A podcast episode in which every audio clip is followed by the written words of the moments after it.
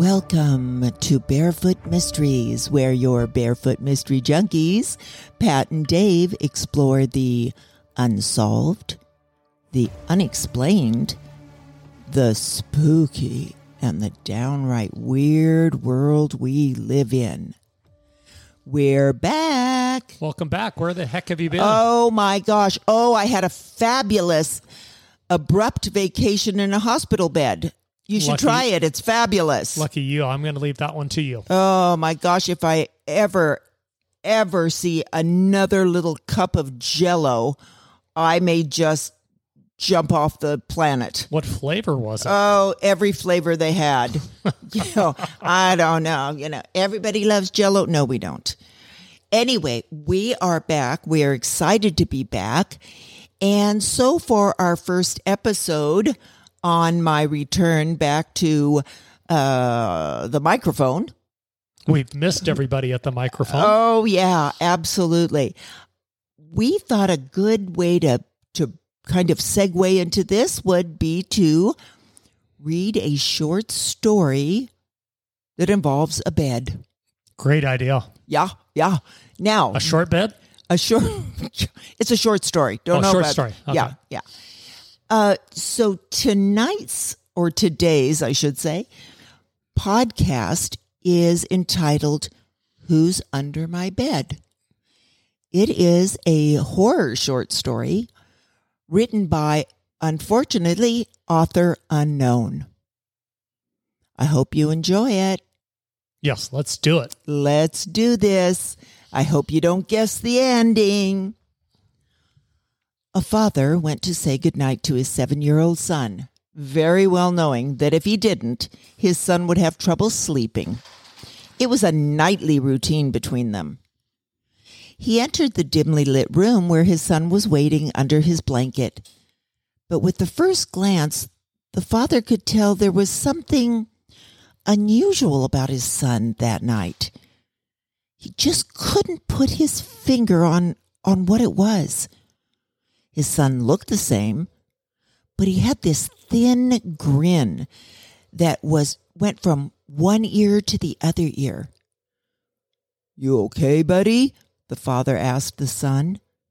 The son nodded, still with that grin, before saying, Could you check for monsters under my bed? That's a reasonable request. Yeah, I think most kids have done that. Um, I never wanted to look under the bed. I always had, you know, I would say somebody else look under the bed because, ooh, I was always afraid there was going to be somebody under there. Yeah. Somebody not attractive either. Yeah, get your wrong Yeah, surprise. yeah. It wasn't like, hey, one of my friends is under the bed, came to sneak over to play with me. But no, no. Not so. Yeah.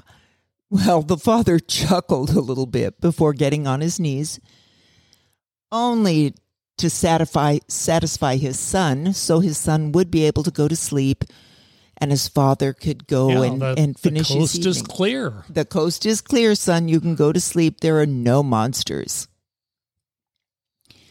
He bent down, looked under the bed,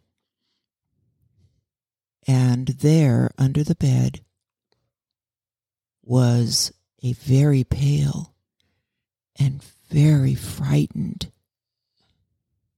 was his son, his real son, Under the bed? under the bed.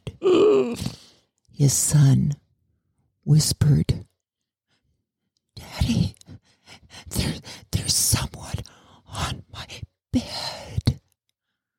Whoa, okay, that's it. Well, I'm surprised he could even get that out of his mouth. Oh, okay. Yeah, so what the monster was in the bed? That poor little boy. I don't know. I want to. know? I want to know what happens next. I know. Isn't that scary? It's kind of, that's it. That's what we need to ask. All right, listeners, send us an email. Tell us what you think. What was the ending? What happened next?